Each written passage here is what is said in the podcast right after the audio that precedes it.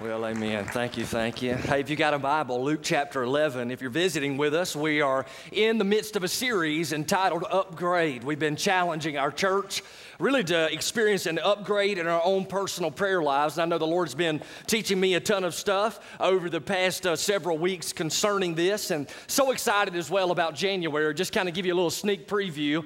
Uh, this past week, I was a little bit down. I uh, woke up Tuesday morning with uh, double pink eye and the strep throat, so I couldn't see or talk. Can I get a witness on that? Or some of y'all praying for that? But anyway, so, uh, but that did occur, but it was a good time. Uh, believe it or not, I actually got to sit down and work on some messages. And so I've got uh, one already prepared and ready for January 5 and looking forward to uh, delivering that. I want to preach it this morning, but I got to wait.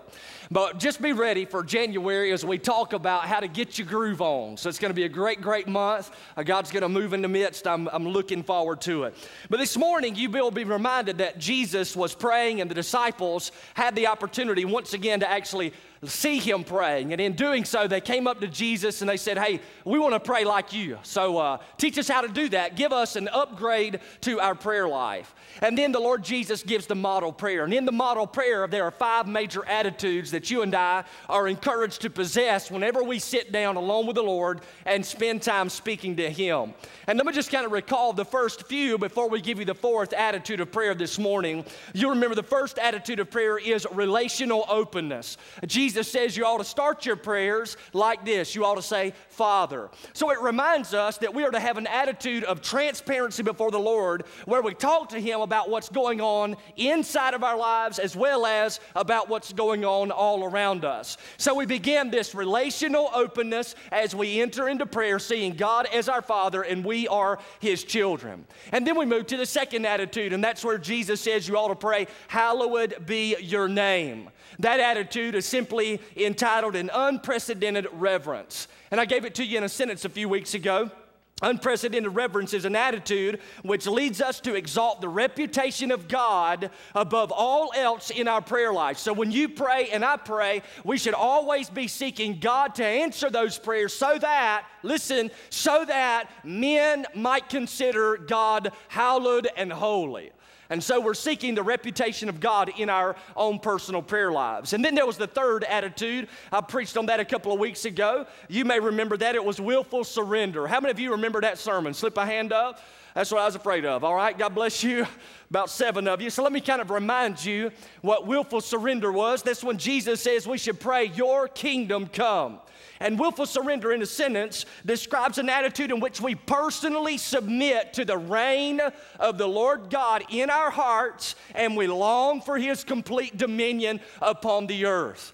And so this is how we pray. We got relational openness, unprecedented reverence, and willful surrender. Now, two Sundays ago, last Sunday, we had our uh, Christmas production, which was awesome, by the way.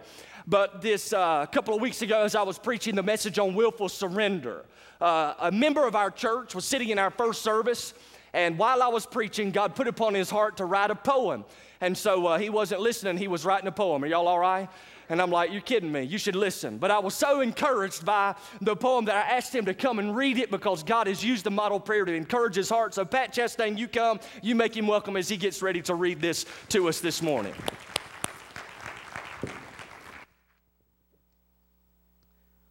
The rightful king is landed.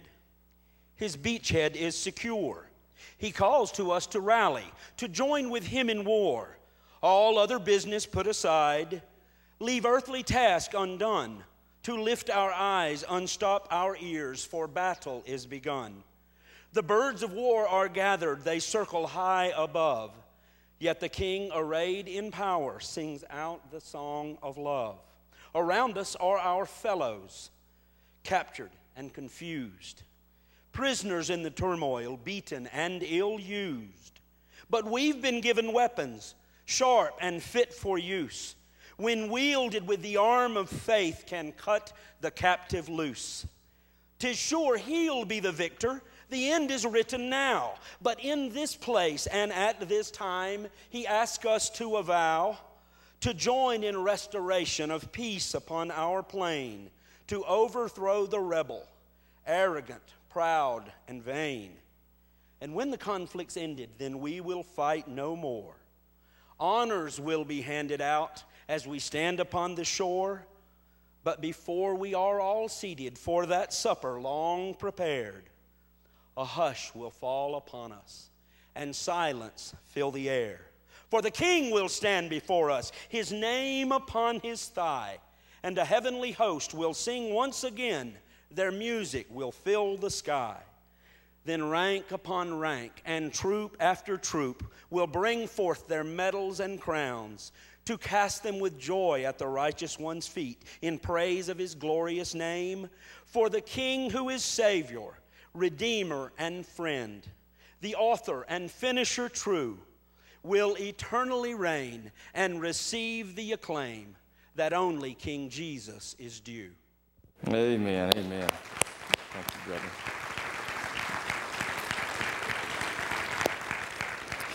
I figure if you're not listening to a sermon, you better have a poem like that. You know what I'm saying? Hey, listen, excited to continue and talk to you about the fourth attitude of prayer. But you've got your Bible, Luke chapter 11, verses 1 through 4. Stand with me in honor of God's word. If you're looking for a Christmas sermon this morning, let me just go ahead and say Merry Christmas.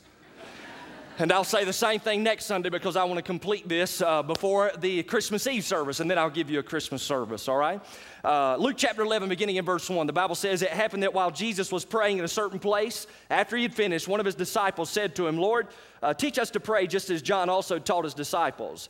And he said to them, When you pray, say, Father, hallowed be your name, your kingdom come. And here's what we'll focus on, verse 3 Give us each day our daily bread, and forgive us our sins for we ourselves also forgive everyone who is indebted to us, and lead us not into temptation.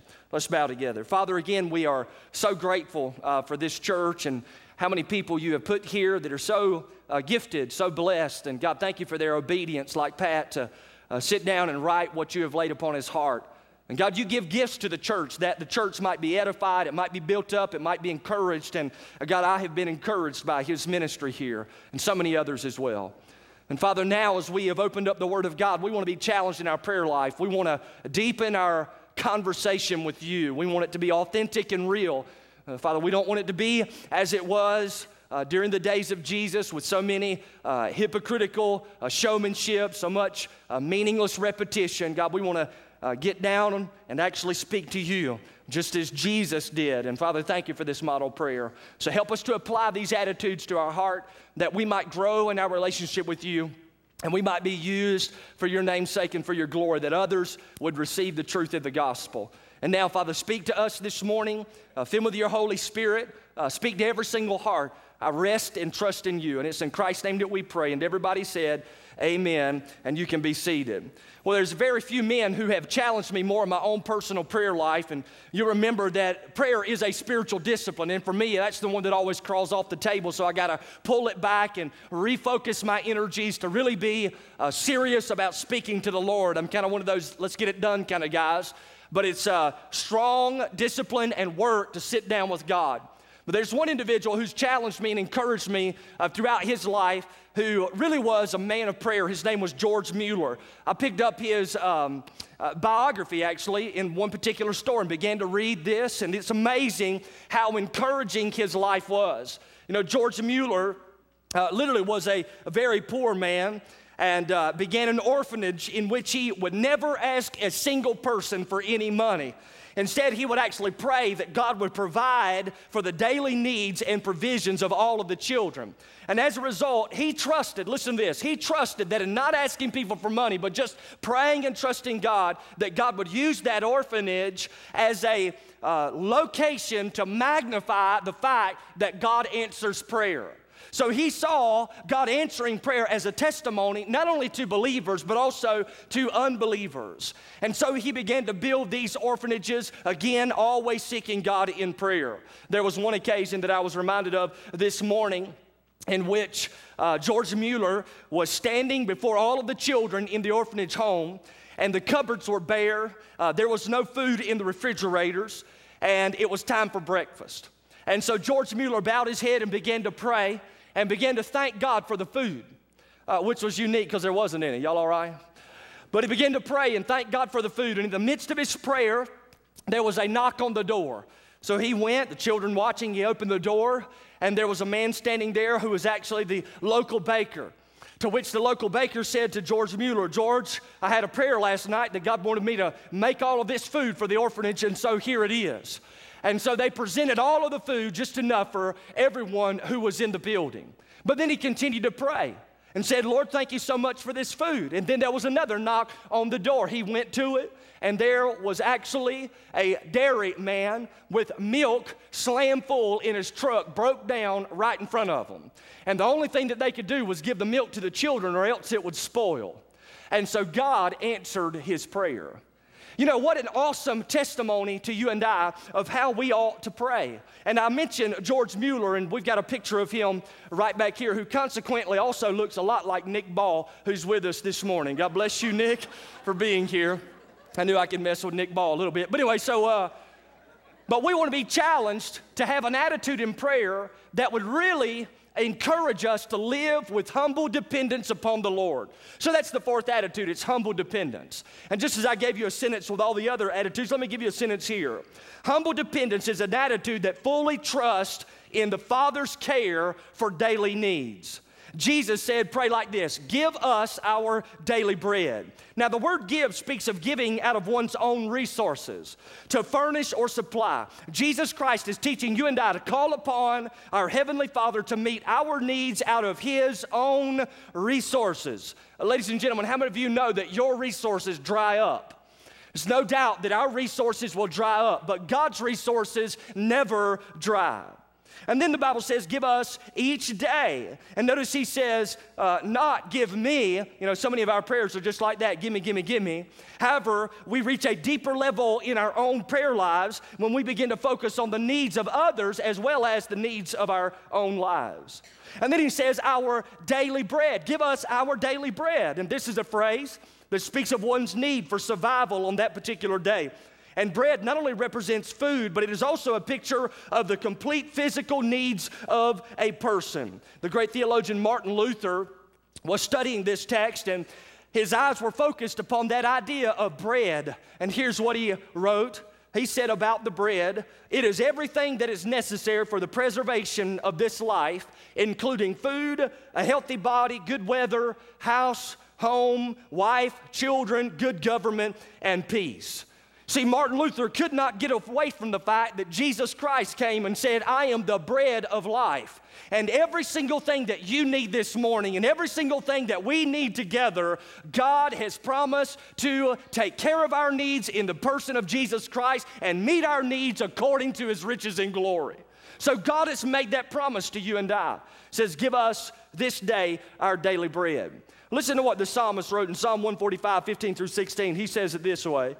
The eyes of all look to you, and you give them their food in due time. You open your hand and satisfy the desire of every living thing. Solomon writes in Proverbs 38 and 9 Give me neither poverty nor riches. Feed me with the food that is my portion, that I not be full and deny you and say, Who is the Lord? Or that I not be in want and steal and profane the name of God. And so Jesus is encouraging us to have attitudes of humble dependence upon Him in prayer, speaking about God the Father, trusting Him to daily meet our every single need. Now, as I meditated on this idea, I realized that too often followers of Jesus Christ compartmentalize their lives. And by this, I mean they have their family life, their work life, their extracurricular life, and then they have their church life. If you can kind of picture a bunch of mason jars up here for just a moment on the uh, podium. And uh, one mason jar is my family life, one's my extracurricular life, one's my church life, one's my work life. Often we begin to divide those mason jars between sacred and secular. And so we'll take our family life, our work life, our extracurricular life, and we'll put them over here on a table that we might label secular. And then we'll take our church life and put it over here on a table that we might label uh, uh, sacred. And then when we begin to pray, all we are concerned with in our prayers is this little jar about our life in the context of church. However, What happens is when we separate sacred and secular, is that we begin to realize Monday through Saturday that we are not praying about the daily needs in our lives. We are not seeking the Lord. And as a result, what ends up happening is on Sunday, when we come to our quote unquote uh, sacred life and we begin to pray, we begin to think that God seems so distant. Where is the Lord? Why is He not listening to me?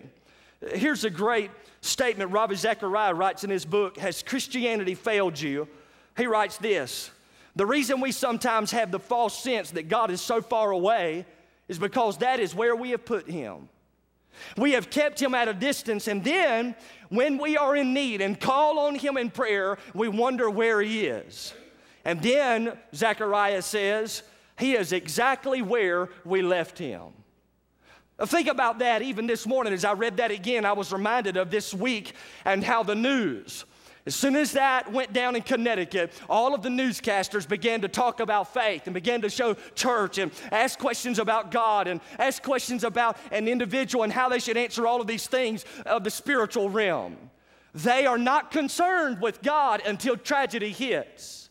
And they would begin to ask the question, Where is God? To which the Lord, and according to what Ravi Zacharias says, it's almost as if we would have to say, the Lord God is right where America has put him.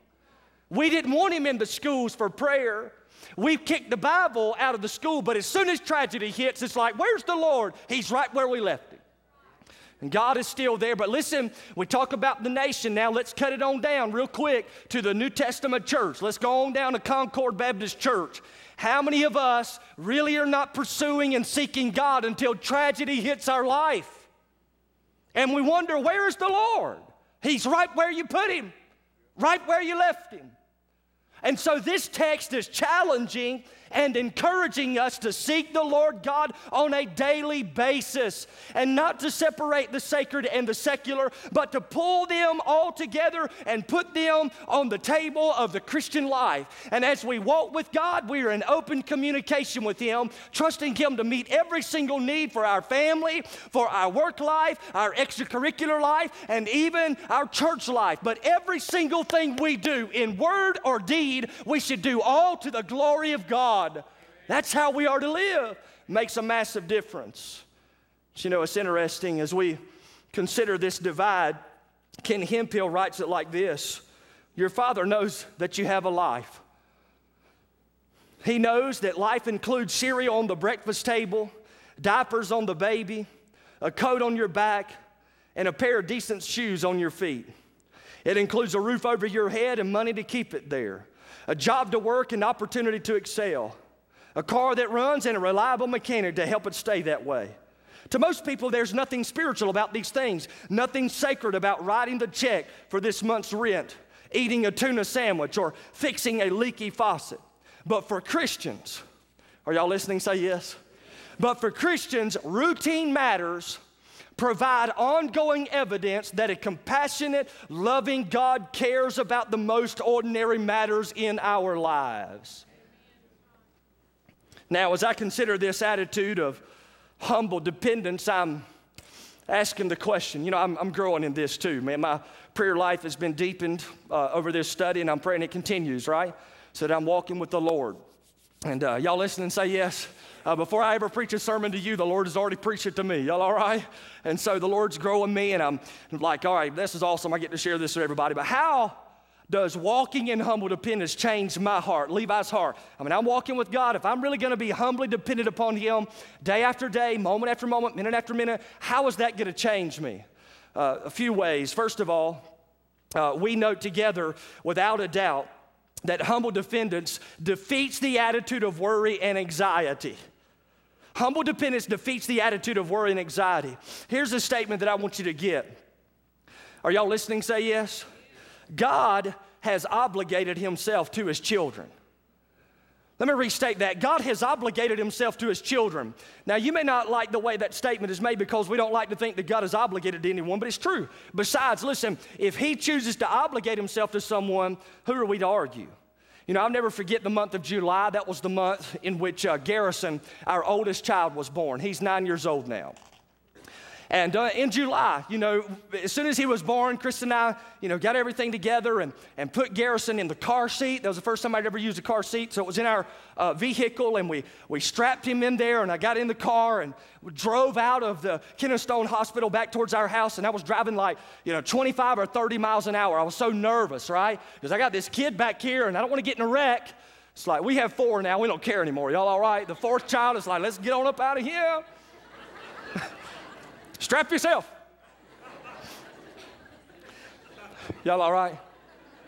But anyway, so we're, yeah, you got like 12, 14, 15. He's got the tribes of Israel down here. But anyway, so uh, we're cruising, and then I've realized as Garrison grows older, uh, he's hungrier, hungrier every single day. So think about it. He gets up in the morning and he's hungry for breakfast, so we feed him. He's hungry for lunch, so he gets fed. He wants a snack in the afternoon because he's hungry, so he gets fed. He wants supper, he gets fed again. He's even hungry right before he goes to bed, so he gets another snack. All five times a day, that joker eats in the house. Are y'all listening? Y'all know what I'm talking about? But here's the deal about Garrison and all of our others, you know, Maddie and Gavin and Marley. Did I forget anybody? All four of them. Here's the deal they have never, that I'm aware of, laid in their bed at night, staring up at the ceiling, panicking, wondering whether or not they were going to be taken care of the next day. But why are they not concerned with this? Because they know they have parents, mom and dad, who, listen, who have chosen to obligate ourselves to meet the needs of our children. Are y'all listening? I want you to know something this morning. You, as a believer, you are a divine priority of God the Father. Listen, if Garrison can muster up enough trust in Krista and I to meet his needs out of our limited resources, how much more should we trust God to meet our needs out of his unlimited resources? What an awesome truth that as soon as we came to faith in the Lord Jesus Christ, we were adopted into his family, we became his children, and he chose to obligate himself to us. And Jesus says, Pray like this Give us this day our daily bread, and God will take care of you. And humble dependence, what does it do? It defeats the attitude of worry and anxiety. Jesus promises in Matthew 6 that the Father knows all things that we need. He's not oblivious to the facts about every detail of your life. So Paul says in Philippians 4 and 6, be anxious for nothing. Let me ask you a question, church. What should we be anxious for? Let me ask you again, what should we be anxious for? Nothing. But the Bible says, but in everything, by prayer and supplication with thanksgiving, let your requests be made known to God. And as a believer, listen, if we run around with worry in our lives, we are living as if God doesn't exist and has no concern or care for his children. Randy Williams is on staff here. He likes to give the quote to our staff at Concord. He said it like this Worry is a sign of atheism. Worry is a sign of atheism. This is not a testimony which magnifies the character and the nature of God, nor is this the kind of testimony which attracts unbelievers to one true and living God. However, when we enter prayer with humble dependence upon the Lord, trusting fully that He will provide for our every needs, we are set free from worry and we look completely different than a lost world. So let the weed of worry be choked out of your heart by humble dependence upon God. And I love the fact he, he says, pray daily, every day. Hey, don't wait till you show up to church on Sunday. Every day, God's available. God is there to walk with you, to care for you. I remember talking to one guy who was a manager, and he began to share with me all of the goals that he had for his business over the next year. Uh, he was a follower of Jesus, so I asked him, I said, How many of these goals have you been praying about? And his eyes got bugged, and he's like, I hadn't prayed about any of them. I never even thought about praying about them. Why? He divided his life, sacred and secular, but God's concerned with every single facet of your life, every bit of it. We walk with Him. And as we do, this humble dependence upon the Lord, worry is cast aside, anxiety is no longer there. There's a second reality, and that is humble dependence helps us to see God's work in our lives. George Mueller writes repeatedly about how God answered his prayers. Because he brought his every need to God in prayer, he was always highly sensitive to how God would answer the prayer. Now, are y'all listening? I need to ask y'all that question. Are y'all listening? Y'all over here, y'all paying attention? Don't you listen, this is huge. This is what is helping me tremendously. I want you to think about this for a moment. What you pour, what you pour your heart out before God the Father about is what you become sensitive to. So, as you are praying and you are bringing your needs before God the Father and you are trusting Him to meet those needs when you are in your prayer, as soon as you stand up, amen, and you begin your day, you're walking with the Lord, you are anticipating God to answer the prayer. Sensitive to the fact that He is at work in your life. And sober assessment here. Think about your week this past week. How do you know God was involved in your life? Y'all with me say yes? Think about your week this past week. How do you know that God was involved in your life? Listen, God's intimate involvement in our lives is testified by us through the recalling of answered prayer. If we were to run into George Mueller in the days in which he walked on the earth, we'd say, Hey, George, tell me, is God working in your life? He'd be like, Shoot, yeah, you're not going to believe what I was praying on Thursday. And here's how God answered the prayer. I wonder if we got together on a Sunday morning and instead of trying to all look spiritual and act spiritual, we came in here and said, Hey, tell me how God's been working in your life. And we could share immediately about a prior day. Maybe last Monday, you're not gonna believe this, but Monday I was crying out to God for this and God answered the prayer. Wednesday this happened, I was crying out to God and God answered the prayer. Or somebody came up to you this morning in church and said, How has God been working in your life this past week? How would you respond? Would you be like, oh, I don't even know. I, I hadn't thought about it. Listen, the reason you haven't thought about it is because you have not been speaking to God. It's no prayer. And then we come to church and we're like, all right, this is it, Lord. Where are you? Why do you seem so distant? Right where you put him. Prioritize the Lord in prayer, humbly depending upon Him daily. And as we do this, it enables us to see God at work in our lives. That's what we want. Y'all with me? Say yes. There's a third reality when this humble dependence drops on me. It opens our eyes to the needs of others. So, as you pray, give us each day our daily bread, uh, you realize you're not saying, Give me my daily bread. There's actually a concern about the needs of other people. and listen closely the church has been designed to help meet the needs of others within the body. In other words, you may be able to see that your needs are already provided for on a particular day. But when you pray, give us each day our daily bread, you become concerned about those who may not have their needs met yet. And you say, well, wait a minute, Levi, you just said God provides all of the needs. Yes, but you might be an answer to someone's prayer. That's pretty cool. You could be an answer to someone's prayer. There's no telling how many people were praying in our community before Thanksgiving. God, bring us a meal. I don't have the finances to pay for a meal, don't have the means to take care of the family. Lord, if you will uh, show yourself strong in my life and just provide a meal. And then all of a sudden, Concord Baptist Church knocks on the door and says, Here's a meal. Over 100 homes ministered to during Thanksgiving. How many of those people now are saying, God is there? God does care. Because of the faithfulness of the church to say, give us this day our daily bread. Us, who else is in need? Now, I've been encouraged by uh, email I received this past week that went out to our small group Sunday school class. It read like this Our class has been so faithful to give where there's a need.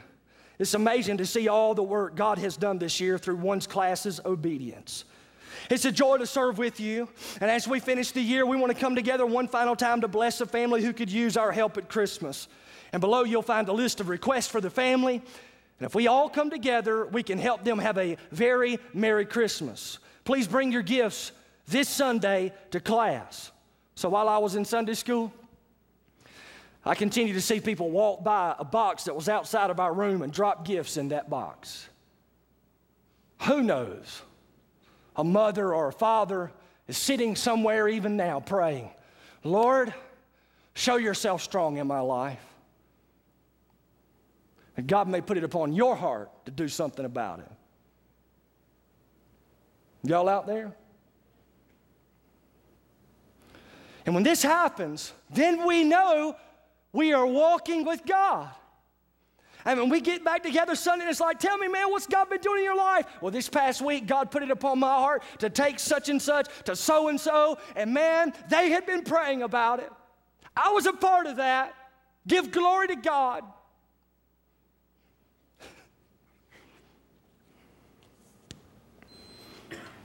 Y'all with me out there?